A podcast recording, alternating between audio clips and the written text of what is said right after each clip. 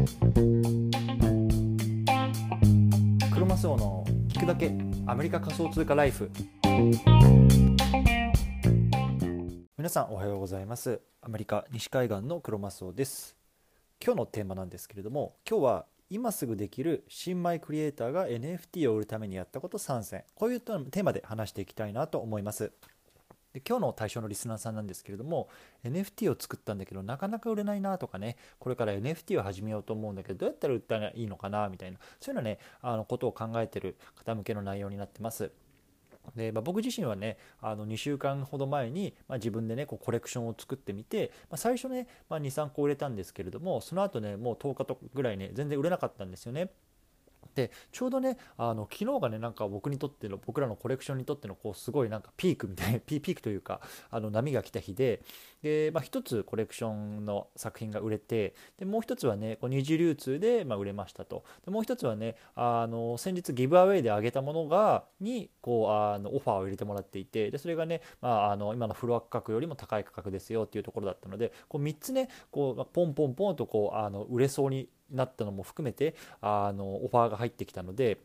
ちょっとこの辺りの経験も含めて何でなんだろうって振り返った時にねあのいくつかポイントがあったのかなと思ったので、まあ、これをねこう皆さんの方にシェアしたいなと思います。そうであのー最初ねあのも最初結論3つ言ってしまうんですけれどもなんでねあの売れ始めたのかなっていうのを考えた時に1つ目成功者を真似ました。2つ目事件を作りました。そして3つ目営業を恐れませんでした。この3つがねあのキーポイントかなと思いましたのでこの辺りを今日はシェアしたいなと思います。はい、でねあのこの番組では仮想通貨を生活の一部にっていうのをテーマにアメリカから1日1つ仮想通貨に関するニュースっていうのを皆さんにお届けしています。仮想通貨って怪しいなとかギャンブルだよなとかそんな風にね考えてる方が少しでも仮想通貨って面白いなと思ってくれたら嬉しいです。はい、じゃあね今日このテーマを取り上げた背景なんですけれども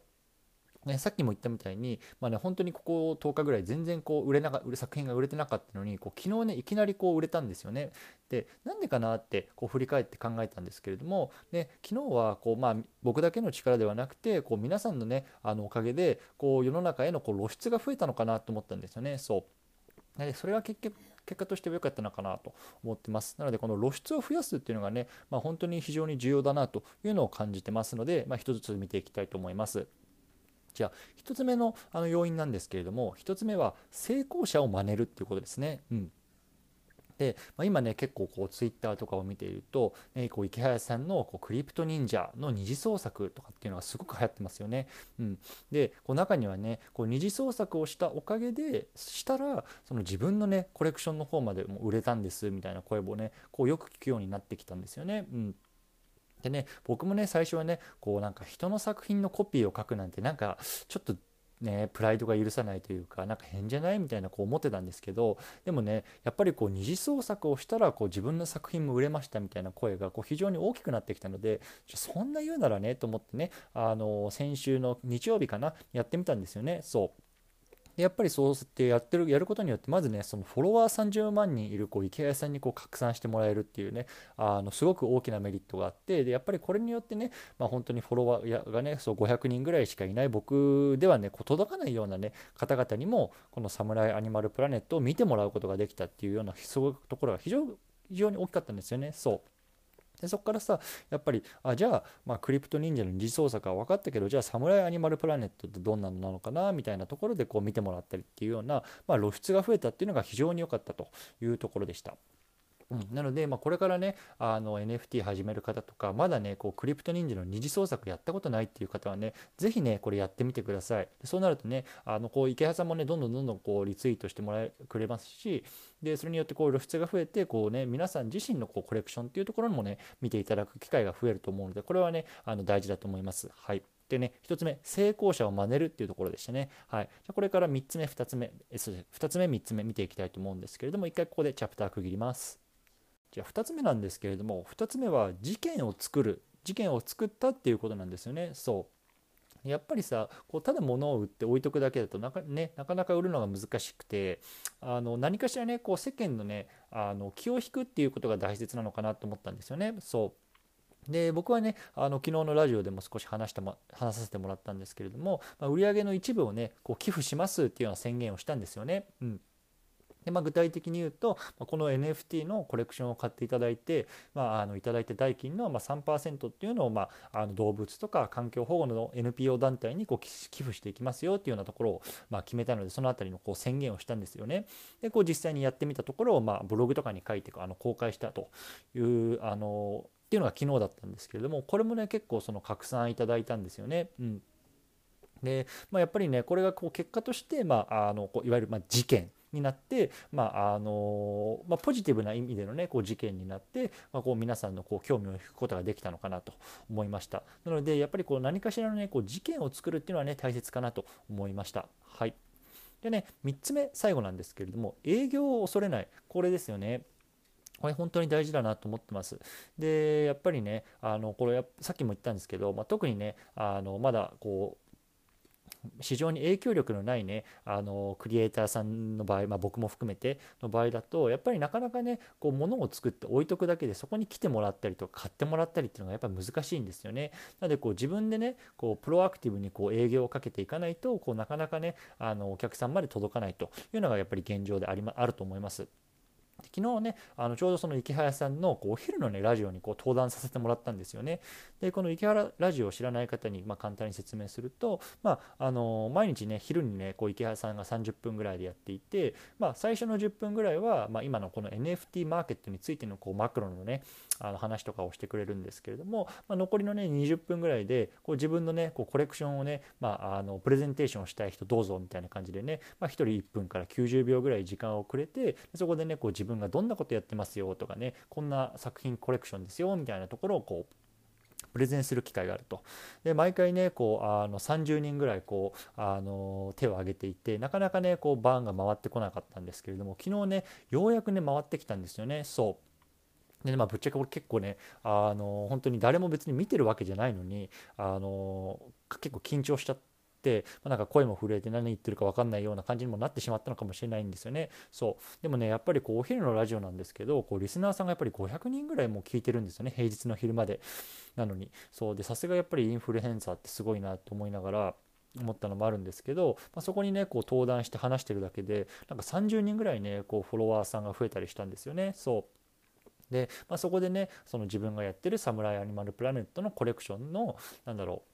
説明であったりとかあとはねそういうあの寄付をね今後していきますみたいなねあのところをこう宣言させてもらってで結構フォロワーさんが増えたりとかあとは多分ねそれ経由でこうコレクションを見に来てくださった方が実際にねこうオファーを入れてくれたりとかしたのかなという気もするのでやっぱりねこうねあのこう500人の前で話すのなんかちょっと怖いなとか私なんかできないよなとかなんかそんなところでねビクビクするのも分かりますし、まあ、僕も実際そうだったんですけどやっぱりねこう勇気を出してねこうやってみたことで、まあ、こういうのはねこうポジティブなね効果っていうのがあったのでま、本当に良かったなと思います。そう。なので、この3つ目、営業を恐れないっていうところもね、やっぱり大事かなと思います。はい。でね、まあ、こうやってねあのな聞くと中にはねいやこれ私なんてねこうまだまだコレクションもね完成してないしねあの本当人様にこう営業するなんておこがましいみたいなね思う方もいると思うんですよね。で僕自身もね まだまだその10件10個ぐらいしか作品出してないですしいやもうこんなんでコレクションって言ってもいいのかどうかみたいなね完成度だったんですけれどもまあとりあえずねあの出してみたと。でもねやっぱりそれでもこうあの、まあ、対価を払ってくれる、まあ、お客さんっていうのはまいたわけだしで特にね今この NFT のマーケット、まあ、仮想通貨全体もそうだとは思うんですけどやっぱり、ね、すごく動きが速くてこう1週間もしくはねこう3日もしくはもう1日とかでこうマーケットがガラッと変わってるんですよね。そう。なのでそのまだまだコレクション完成してないからなちょっと完成してから動こうとかってなったらまだねちょっともう市況が全然変わってるってことが多分ありえると思うんですよね。そう。なので、例えばね、1週間後にね、クリプト忍者の二次創作を出しても、もう全然こうリツイートしてもらえなかったりとか、まあ、なんかそんなことも起きてると思うので、やっぱりもう今ね、こう、あの、ホットなうちにこう、あの、動いた方がいいんじゃないかなっていうのがね、まあ、僕の経験上、はい、あの、感じたことですね。はい。そういうことであの僕自身ね、まあ、次にどんなアクションを起こそうかなって考えた時にやっぱりねこうコミュニティを作るっていうのが非常に大事かなと思っていてそこがねまだまだ僕も弱いところだったので実はね今朝あの Discord のグループっていうのをこうあの始めました。で、まあ、あのここにねもうあのこう僕の作品とかにこう興味を持ってもらう方とかっていうのをこう一緒に集めていろいろディスカッションしながらね、まあ、一つの作品をこう作り上げみんなで作り上げていくみたいな、そういうのねあのコレクションあのコレクションっていうのをねあの作っていきたいなと思っていて、まあ、本当にこの Discord グループは完全に見切り発車なんですけれども、まあね、あのいいものをみんなでこう作り上げていきたいなと思ってます。はい。じゃあね、最後まとめてみたいと思うんですけれども、今日は今すぐできる新米クリエイターが NFT をや売るためにやった3つのこと、こういうことをテーマでね、話してきました。で、結論3つなんですけれども、1、成功者を真似る。2、事件を作る。3、そして営業を恐れない。この3つですね。うんやっぱり完璧を求めなくていいと思っていてその,、まあ、その完璧に行くまでの過程っていうのをこう見てくれる方々っていうのもまあ少なからずいるんじゃないのかなっていうのは僕も感じてますしとりあえずね本当にもうあの今やもう思ったらやってみるみたいなところがね、まあ、あの本当に非常に重要かなと思いましたので、まあ、参考になれば嬉しいです。はい、ということで今日の合わせて聞きたいなんですけれども今日は新米 NFT クリエイターが振り返る記念すべき1つ目の作品が売れた理由3選というところですね。あの今回の内容はまあ、こう立て続けに売れてきたことのあの振り返りなんですけれども、まあね、この合わせて機会では記念すべき1つ目をねどうやって売ったかっていうところにフォーカスしているのでもしね気になる方はぜひ聞いてみてください。はいじゃあね、告知ですね。あのささっきもちょっと言ったんですけれども、こう Discord のね、コミュニティのあのグループを始めてみました。正直ね、Discord っていうアプリのね、あの機能自身もよく分かってないんですけれども、とにかくね、あのコミュニティ作りが大切だと思うので、まあ、少しずつこのコレクションと一緒にね、まあ、自分も成長できたらなと、皆さんと一緒に成長できたらなと思いながらあの始めたのでね、あの僕の Twitter のね、